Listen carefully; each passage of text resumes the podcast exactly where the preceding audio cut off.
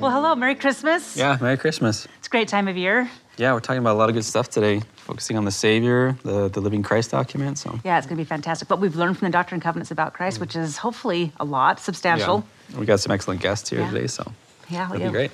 Uh, so welcome. Uh, should we follow up on what we read before Let's we do talk? it. Yeah.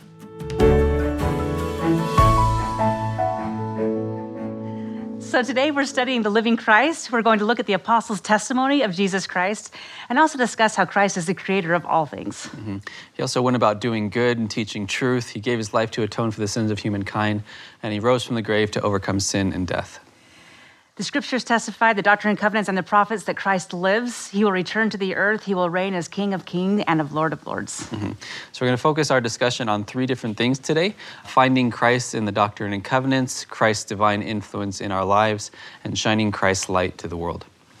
So, in order to help us to dive deeper into this topic today of the living Christ, we have invited our wonderful friends, John and Michelle Schmidt. Would you mind meeting us up here in front? Welcome. How are you Thank guys you. doing? So Good. great. Thank you. Be here. Love you guys. Thank you. So, John and Michelle, you met at the University of Utah Yes. Good. Yes. at Institute, though. in an institute class. I'm just kidding. We, I- we love the University of Utah. So many wonderful people there and graduates. We're good. um, and Michelle, you wrote a book. Can you just tell us again the name of your book? It's called Carried. We're looking forward to hearing a little bit more about that. It's a fantastic book. I've read it, love it. So thank you for your work on that and for sharing your experiences. You bet. And John, you are a professional musician. That's right. Can you tell us a little bit about that? Oh, it's this little group called the Piano Guys, and uh, yeah, we started uh, just four guys doing something for fun, and it grew into something bigger than we ever thought it would. So It's beautiful music. So thank you so much for, for performing and writing and also your experiences too, Michelle. So before we get into our discussion, I'm wondering, uh, we've been reading the Doctrine and Covenants the entire year. We just read the Living Christ. I'm wondering, have there been certain themes or ideas or passages that have stuck out to you? Well, I mean, I think the title, The Living Christ, is um, something that I have always wondered about when people would say, I know he lives. Yeah. I would think, what does that mean? What does that mean he lives? I, I've come to believe it is that he is real Mm-hmm. and that he's involved in guiding his church mm-hmm. and he is involved in helping us and being a mm-hmm. part of our lives. We can have a personal relationship with this living person, this God. He's present, right? Yeah, excellent. John? I, I just love the whole idea of that. It's a book of answers, and to see how Christ answers these questions so personally. Yeah. In other scripture, we have a lot of narrative or, or, or poetry or their letters going back and forth. But here you have Joseph Smith is asking a question and the Lord is speaking back to him. Yeah, I mean, we can learn about Christ in an autobiographical sense in the Doctrine and Covenants. For other times, you hear people telling us about him. He is literally the one speaking. Wow. Yeah, no, that's great. So maybe we can jump into it then and get into our discussion about uh, first finding Christ in the Doctrine and Covenants.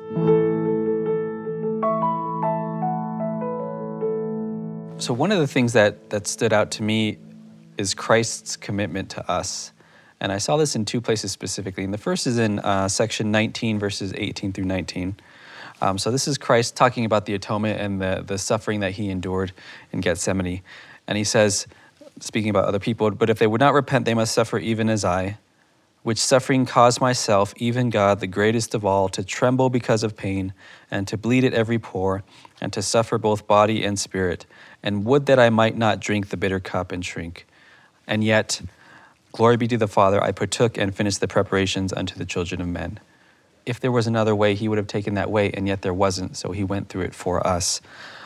And then you see uh, a similar theme in, in section 122. This is Joseph Smith in, in Liberty Jail, if I'm not mistaken. is. He's uh, suffering. He says, God, where art thou? Where are you in my life? And then Christ goes and he says, You know, even if all these horrible things happen, even if you're uh, in perils among false brethren, among robbers, stealing you from your children. Verse 8 The Son of Man hath descended below them all. Art thou greater than he? Yeah, Brett. When life is really hard, sometimes that's when we feel closest mm-hmm. to Him. And then He speaks here to Joseph Smith, but I think to all of us that this peace can come as we turn to Him and as we, we try to do what we can to be more like Him. Yeah. at this point there hasn't been a temple on the earth yet and he a temple where they're going to receive the endowment receive the power that is necessary but joseph learns those lessons in prison and elder holland calls that the prison temple and i think that's so sacred that that's where he learns it it's, it's beautiful It's beautiful. Are there specific passages or sections or themes that were especially meaningful to you, uh, specifically relating to Christ? Una de mis escrituras favoritas está en Doctrinas y Convenios 121.7, que en español dice como hijo mío, paz a tu alma, que esta adversidad solo será por un, mer- un breve momento. A veces nos sentimos que, que los problemas son muy grandes, pero el Señor sabe la capacidad que tenemos de poder soportar las aflicciones. Mm-hmm.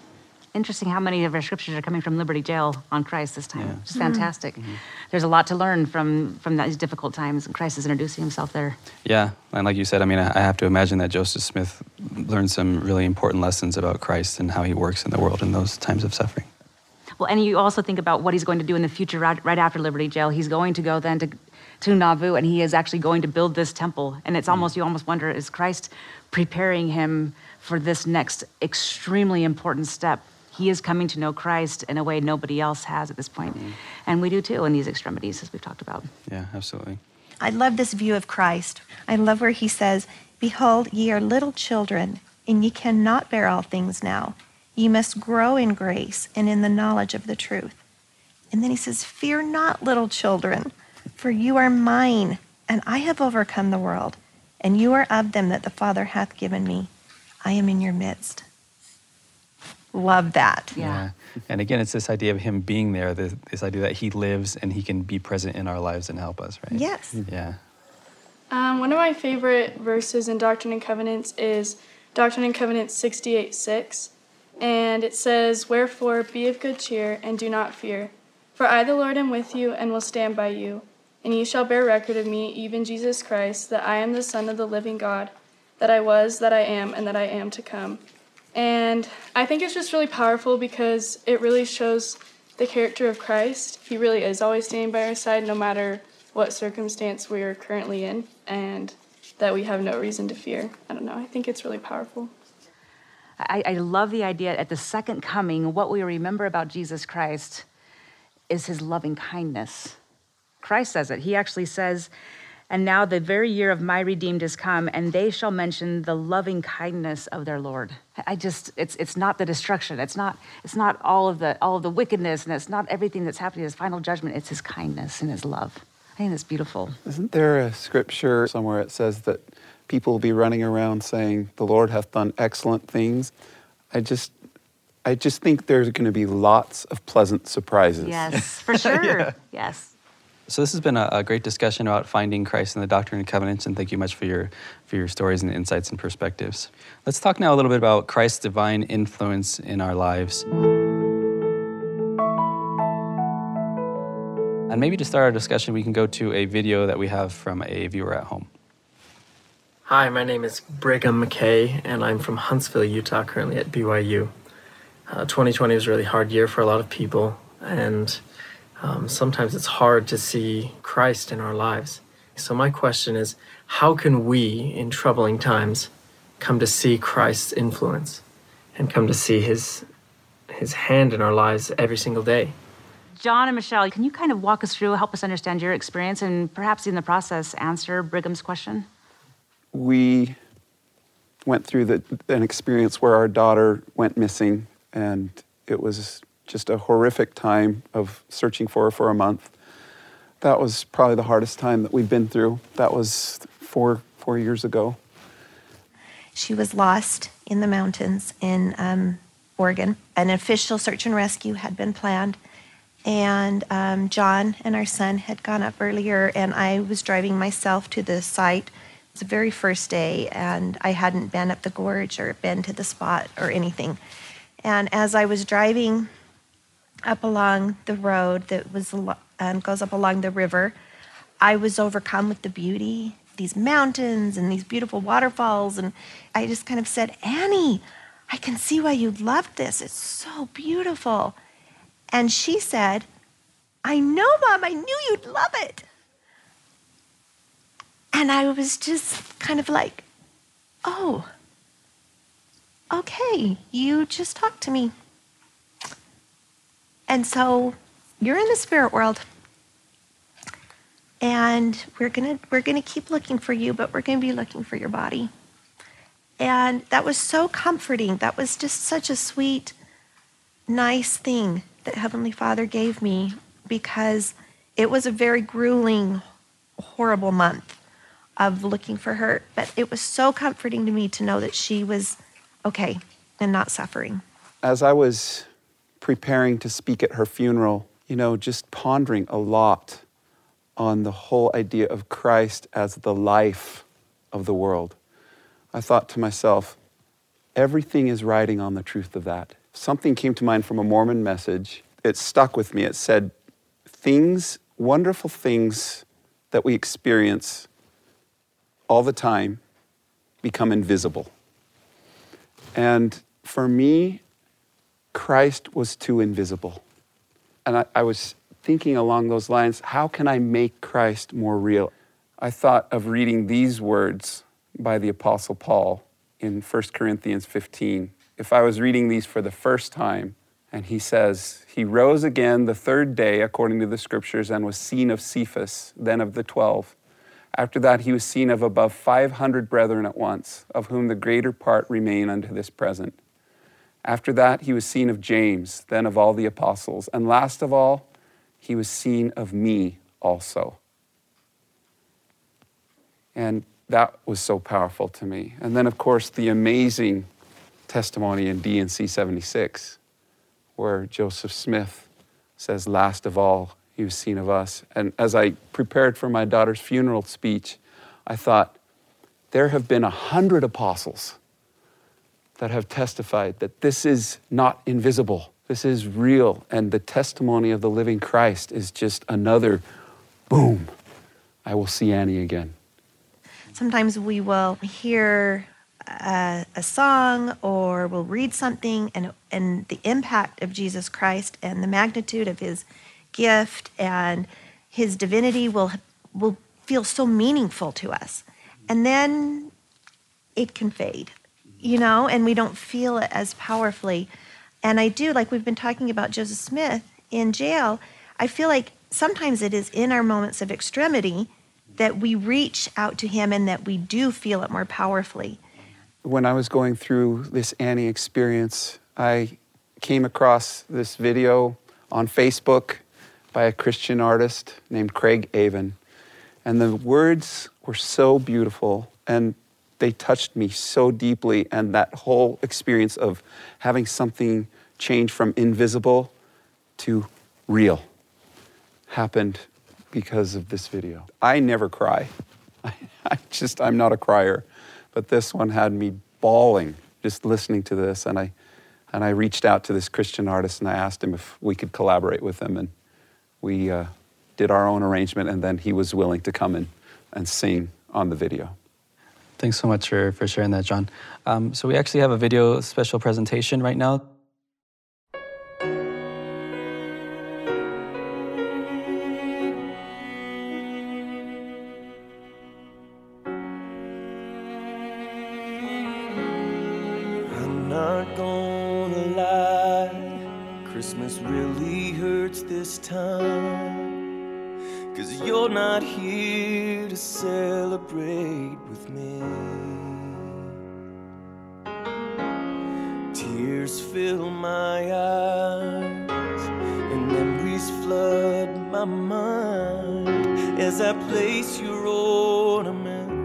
Upon a tree.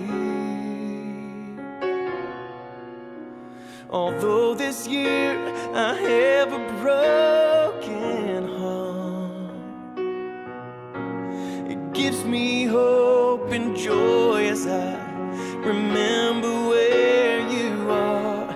You're with the Son of God, you're with the Prince of Peace, with the one we're celebrating, and that thought amazes me. Sometimes I still break down, grieving that we're apart.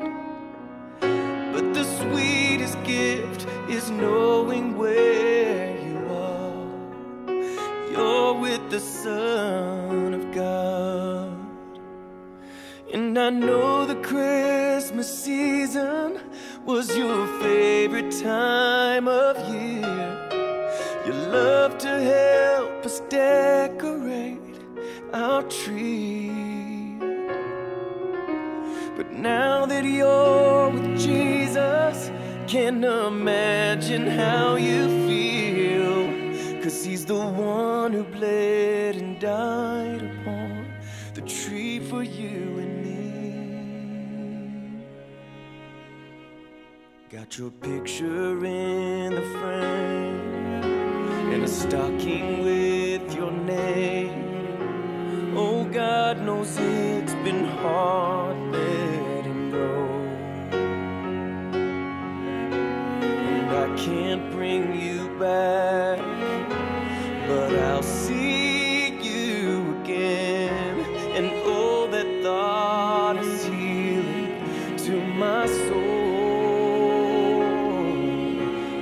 Making angels with you in the snow. I guess instead you will be singing with them all around God's throne. You're with the Son of God. You're with the Prince of Peace. You're with the one we're celebrating. And that thought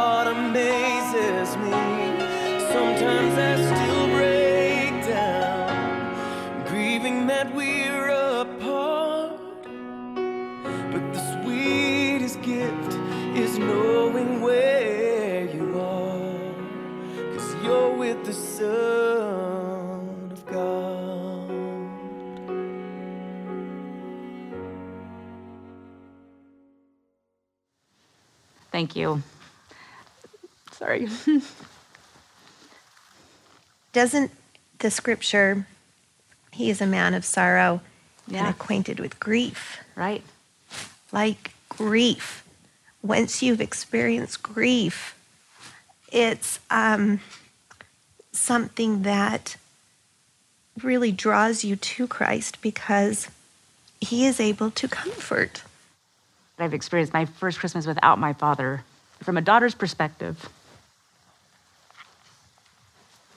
there is no hope without Christ, but there is all hope with him. And I, I mean, that's what it says at the end of this, of the Living Christ. It says, um, God be thanked for the matchless gift of his divine son. And at this Christmas season, there is, n- there is no, sorry, there is no better gift because there is no, there's no way without him.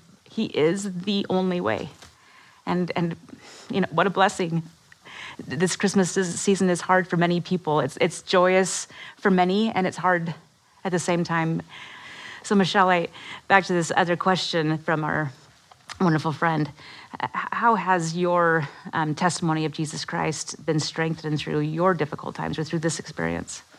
I called the book Carried because I feel like he carried us. I feel like our witness of him, our belief in him, our trust in him, our reliance upon him were the things that carried us. And um, it was sad and it is sad, but it's okay. Yeah. You know? There's hope. Yeah, it's, real. okay. Yeah. And we're going to be reunited. And even through our grief and through our time of separation, we are carried. Is it possible that we're being carried by the Father and the Son simultaneously? I feel like we limit ourselves Yeah. thinking, you know, I, I think when we're praying to the Father, we're communicating with both of them simultaneously. And they are interacting with us simultaneously. I think it's Thank you for beautiful. that, yeah. yeah. Thank you for that. So, this has been an excellent discussion on Christ's uh, divine influence in our life. Now, maybe we can transition and talk a little bit about uh, shining Christ's light to the world.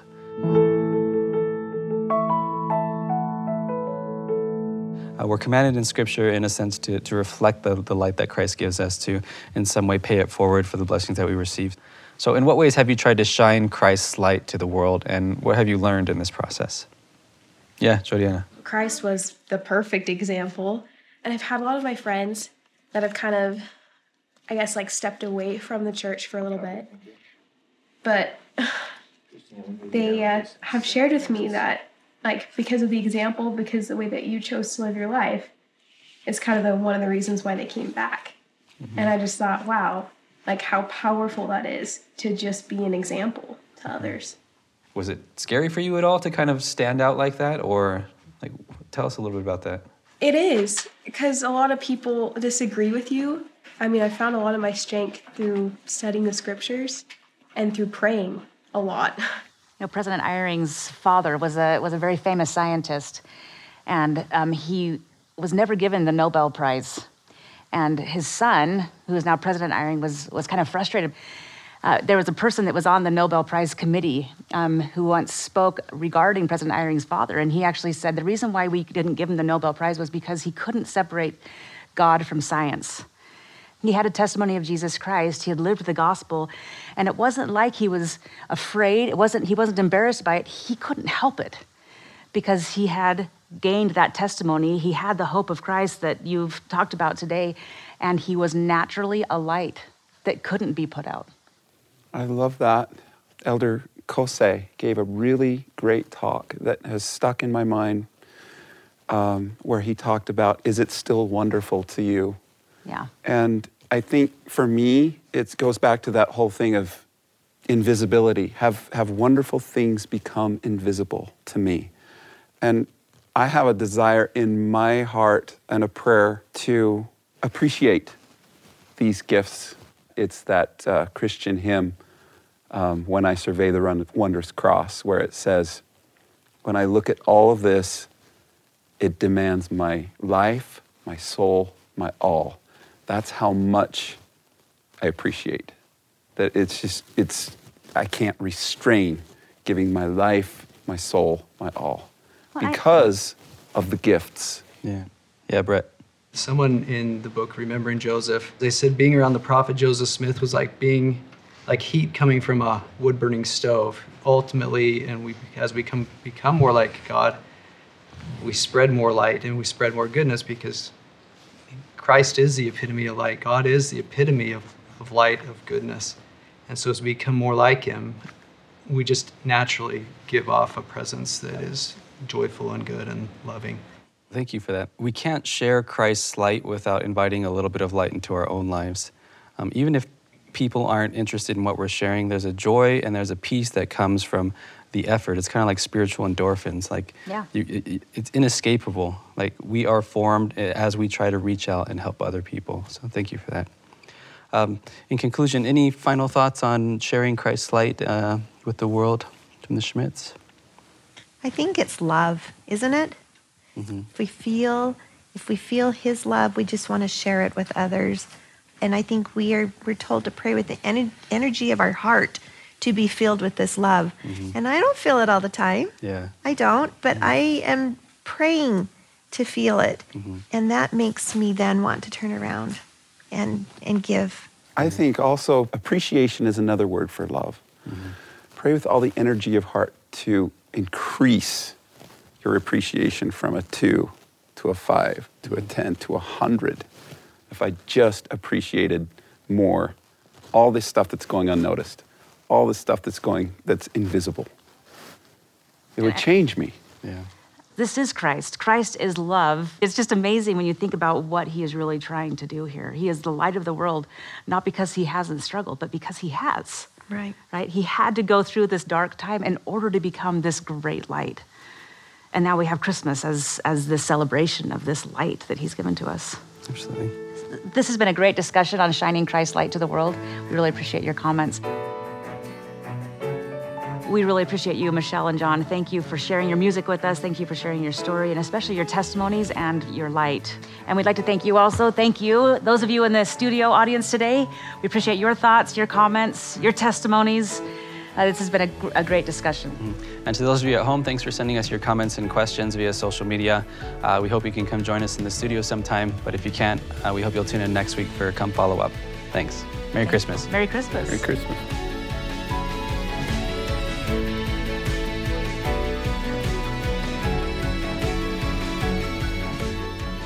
Come Follow Up is a production of BYU Broadcasting.